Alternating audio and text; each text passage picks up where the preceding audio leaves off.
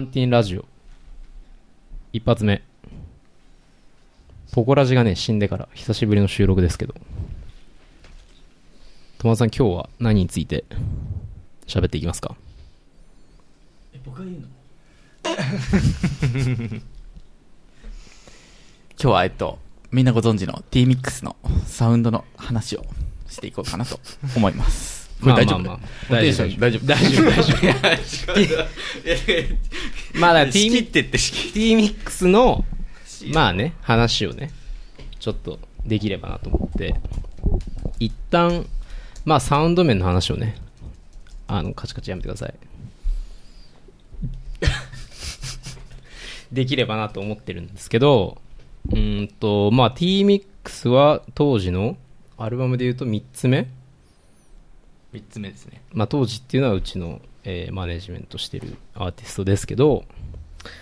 えー angel、KUUGA に続き3つ目のこれってアルバムなの ?T-MIX って。まあ一応本人としてはミックステープをめちゃくちゃ言ってるね。ミックスなので、まあ一応紹介としてはミックステープなのかな。なるほど。じゃあミックステープシリーズ第1弾でまあプレスリリースをちょっと読み上げますよ。えー本作 T-MIX は海高速寺郊外ショッピングモールなど彼の生活に馴染み深い新象風景を落とし込みそのライフスタイルから生まれた一作彼の大胆で非言語的鋭敏なアティテュード。本人曰くさこれ違うな。これスピーゴを勝手に書いてるやつか。いや違う、これ当時が書いたやつ。あ、そう。うんに、えー、世界中のアーティストと作り上げた作品となっており、シリーズとしても今後展開されていく予定とのこと。アンビエントとトランスなど様々な音楽的要素をパレットのようにして醸成された一つの真っ青なムードは、懐かしくもありながら先鋭的でもある Tohji の代名詞的なサウンドでになっている。100円にはストックホルムを拠点に活動するコレクティブ Drain Gang の Bladee、シンガポール生まれのアーティスト、えーユールが参加。また、プロデュースにはメガトク、パルミストリー、トリリアムエンジェルほか、日本からバンボックスやパルズ。彼のフィーリングに共鳴した世界中のアーティストこれをまた当時が制作を手掛けたトラックも制作あ収録されており、アートワークも当時がディレクションを担当、矢尾那須今美と共に制作しましたと。いうことですが、これ、どうなんですかね？全くその、なんだ、予備知識のない人に説明するとすると、どういう作品になるんですかね？これは。うーん。まあでも、き客演勢とかはね、ほとんど海外のアーティストですけど、うん。なんでまあ、予備知識ない人からするとね、確かにいきなり結構そういう、誰？お 誰？誰誰誰誰みたいな感じでそうだよね。受け入れられたこともあるかもね。今までは割とモールボーイズとか、こうまあ馴染みのうん。グミもそうだし、馴染みのメンツでやってきて。まあ前作のルータの、ルータさんと一緒に作った、ルータさんとブロディンスキーと一緒に作ったクーガから、ちょっとまあその、海外のアーティストうんと一緒にやるんだみたいな。印象はちょっとつついてた、ついてたとと思うんですけど、ここまでいきなりたくさんそうだよね。アーティストが入るっていうのは初めてかもしれないですね。これ、そうだから全く予備知識ない、例えばこう、日本語ラップしか基本的に聞いてない人とかが見たらどう思うんだろうみたいな。結構気になるけど。これ全然関係ないですけど、あの、ち、まあ、地方じゃないけどさ、その、くいわゆるヒップホップのさ、イベントとかクラブとか行くと、評判ってど、どんな、どうどんな感じなんですか？いいいいっすねみたいにななってるそれともなかったことになってるのか？いや、でも、ちょうどあの、一昨日はい。のビジョンでやってた、まあ、日本語ラップはい。の人たちが集まるパーティーで、はいはい。それこそチャーリーさんが、D、なんかライブと、ライブの 転換の時にかけてたっすけど、はいはい。もう特大盛り上がり。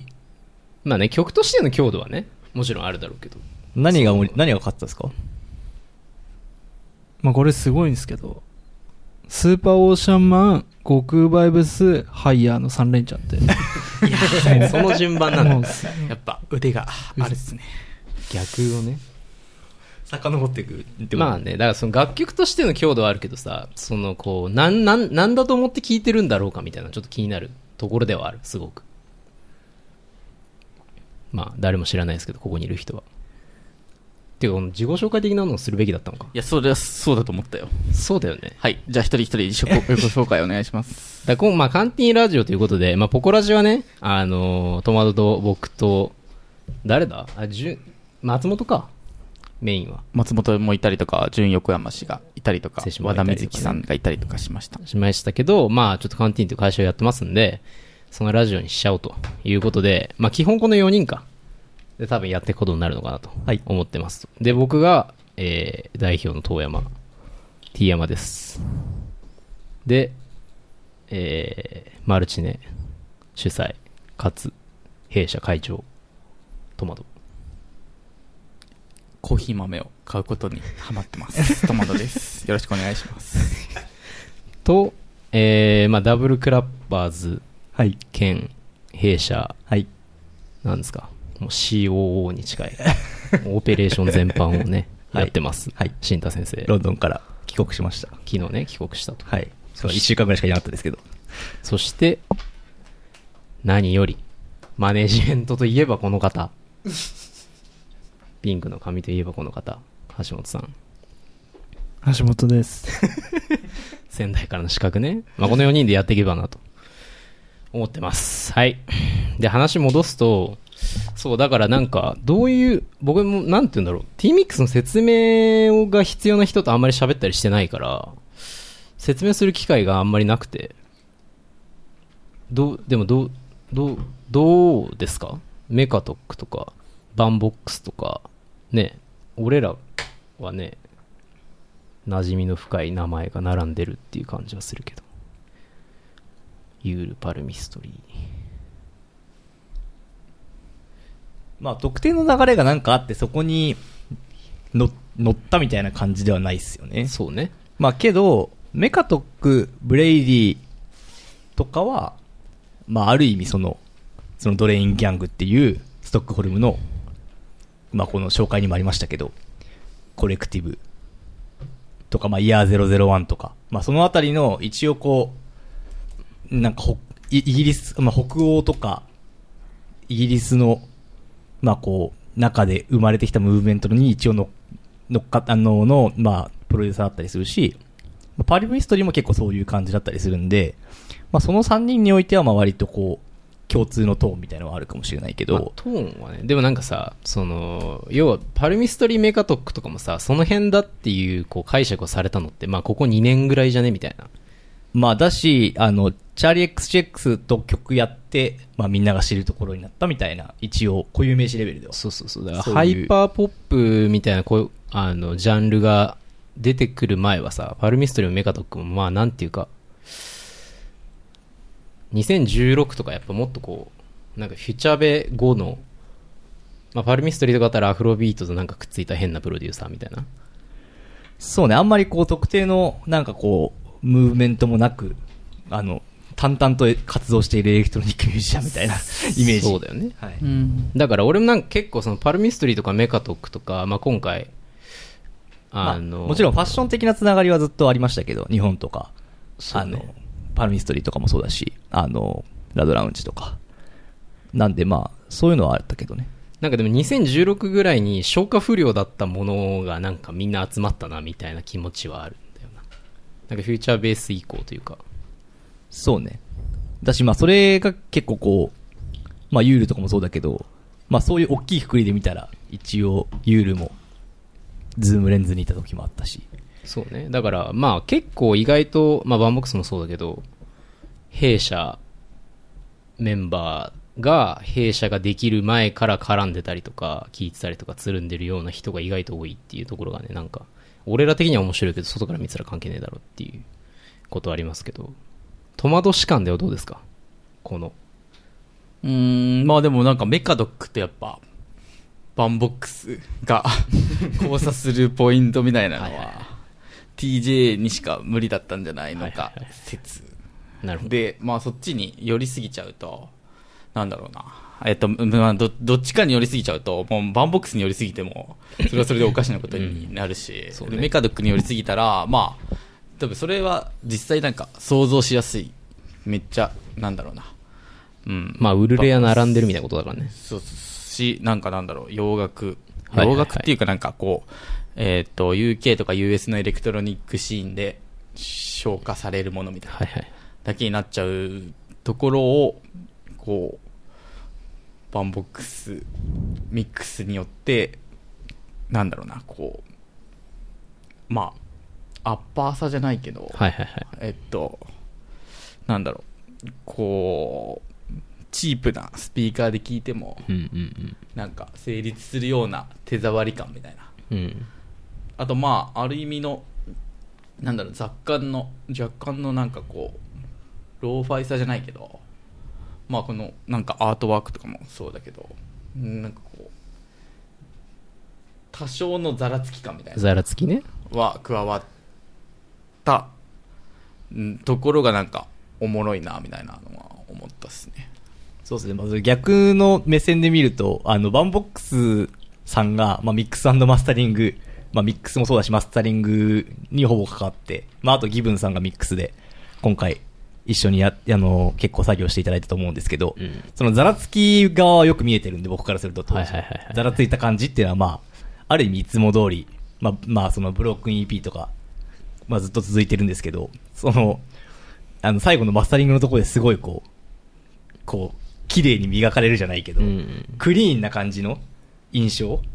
が出てきて、まあ、そこのこう、なんかこう、コントラストじゃないですけど、最後にこう、制作の一番最終盤で、あ、こういう風に決着したんだみたいな、こういう風になったんだみたいなとこのこう、お音楽的なこう、なんかこう、ちょうどいい塩梅みたいなのを、まあ、もしかしたら Tohji が、こう、考えて、目指してたところかもしれないです。あの、ある程度こう、なんだろう、こう、計算してやっていってたことかもしれないし、まあ、予想外だったところもあるかもしれないですけど、なんかそういうのあるかもしれないですね。そう、だからハイパーポップ、あの、 Spotify のさ、ハイパーポップのプレイリストとか、 Planet Rave とか入ってたけど、並んでる曲と聴いてると、やっぱり結構めっちゃざらつきがあって、で、そのざらつきもなんかこう、インターネットサンクラっぽいざらつきっていうよりは、結構生音っぽいざらつきで、で、そのざらつきって何なのかっていうと、まあ結構当時の手癖っぽい、なんか多分、うん、前聞いた時に言ってたあれだと、まあなん特定のエフェクトを使って、えーっと、何回も撮り直したりとか、まあそういう、こう多分彼がいつも使ってるようなボーカルエフェクトの処理の仕方があると思うんだけど、なんかこの作品の面白さってなんかそその、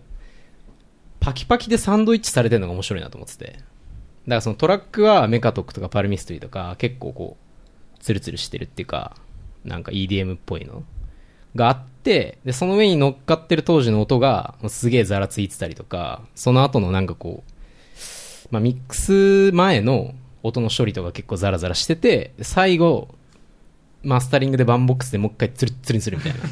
だそのなんか、当時の手癖っぽいのがツルツルでこうサンドイッチされた感みたいなのが多分今回のなんか、音的には面白いのかな、みたいなのは思ったっすね。そうね、まあ結構自分でトラック作ってる曲も何曲かあるんですけど、うん。まあでも自分で作ってる曲は、まあクレジットとか見てもらえばわかるんですけど、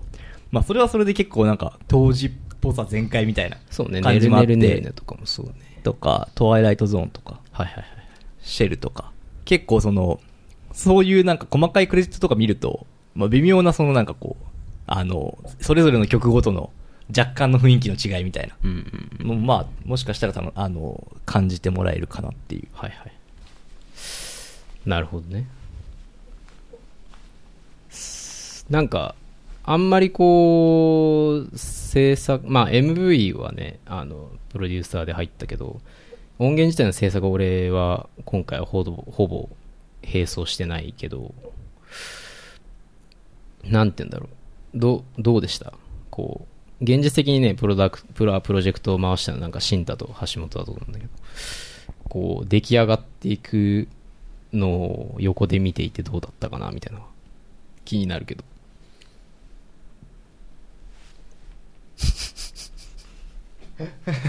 まあ僕はあの結構マスタリングの最後のチェックとか聞いてて、うんで、まあそこは本当にもうバランス感の世界なんで、はいはいまあ当時が、どれを選んだらいいかっていうのを、まあ具体的にこのミックスはこういう、このマスタリングはこういう意図でマスタリングされててみたいなのを。説明してあげて選ばせるみたいな。感じのプロセスだったんで、うん。まああれです、です。あの、まあそういった意味ではまあ、あの、結果的に選ばれた曲とかを見てみると、選ばれたバージョンそのミックスマスタリングのバージョンとかを見てると、うん、あの、結構そこなんだろう、あの、声とかは意識的に前に出そう、出す、出したものをまあチョイスしてたんで、まあそこがこう最後のある種こう、なんと言ったらいいんだろう。当時的なポップさの砦じゃ、砦じゃないですけど、最後の砦じゃないですけど、なんかそのexperimental なところと、彼が思うポップ popness のバランスみたいなところの、なんかこうポイントになってるのかなとは思ってたんで、あのー、まあそういうバランスだったかなって思いましたね。はいはい。橋本さんなんかありますか？いや、うん、僕はなんかあの音源の制作っていうよりは、まあその音源をつ作ってる時の、まあ day to day 的な、まあはい。ライブとか、まあ並行してやってたんで、まあそっちがメインだったんですけど、あとはまあこれからやるツアうんうん。ーが、まあ基本メインで動いてて、はい。まあこの作品はまだそのリリース前から、まあな自分がも当時がやってる、まあ、夕飯でうんうん。ウルレアやったり、うん。まあ、そこで初公開でスーパーオーシャンもやったりうん。やったりあとまあフェイスぐらいでしかやってなくて、はいはい。まあ、この間海外で初めてやったけど、うん。まあ、これのこの作品たちがまあ地方に行って地方に行った時になんかどういう反応されるのかそうね。がまあこっからの楽しみっていうか、はいはい。まあ、にちょうど2週間後ぐらいからツアーがうんうんうん始まるんで、それがすごいなんか楽しみかなっていう感じがしますねファンの、そうね、だからそれはさっきの一番最初の話に戻るけど、これ、なんかこう、ゼロインプットの人はどう受け取るんだろうねっていうのはめっちゃ、まあその、なんて言うんだろう、音、音としては、割とこう乗りやすかったりするから、強度はあると思うけど、これがなんかこう、割と、うーん、なんて言うんだろうな。まあある種消費されるのか、割とこう、いやもう当時といえばっていう一枚になるのか？っていうのはなんかこう地方とか回ると分かるのかなと思うんで、なんかその辺は興味深いなと思いつつ、今後ご期待、こうご期待っ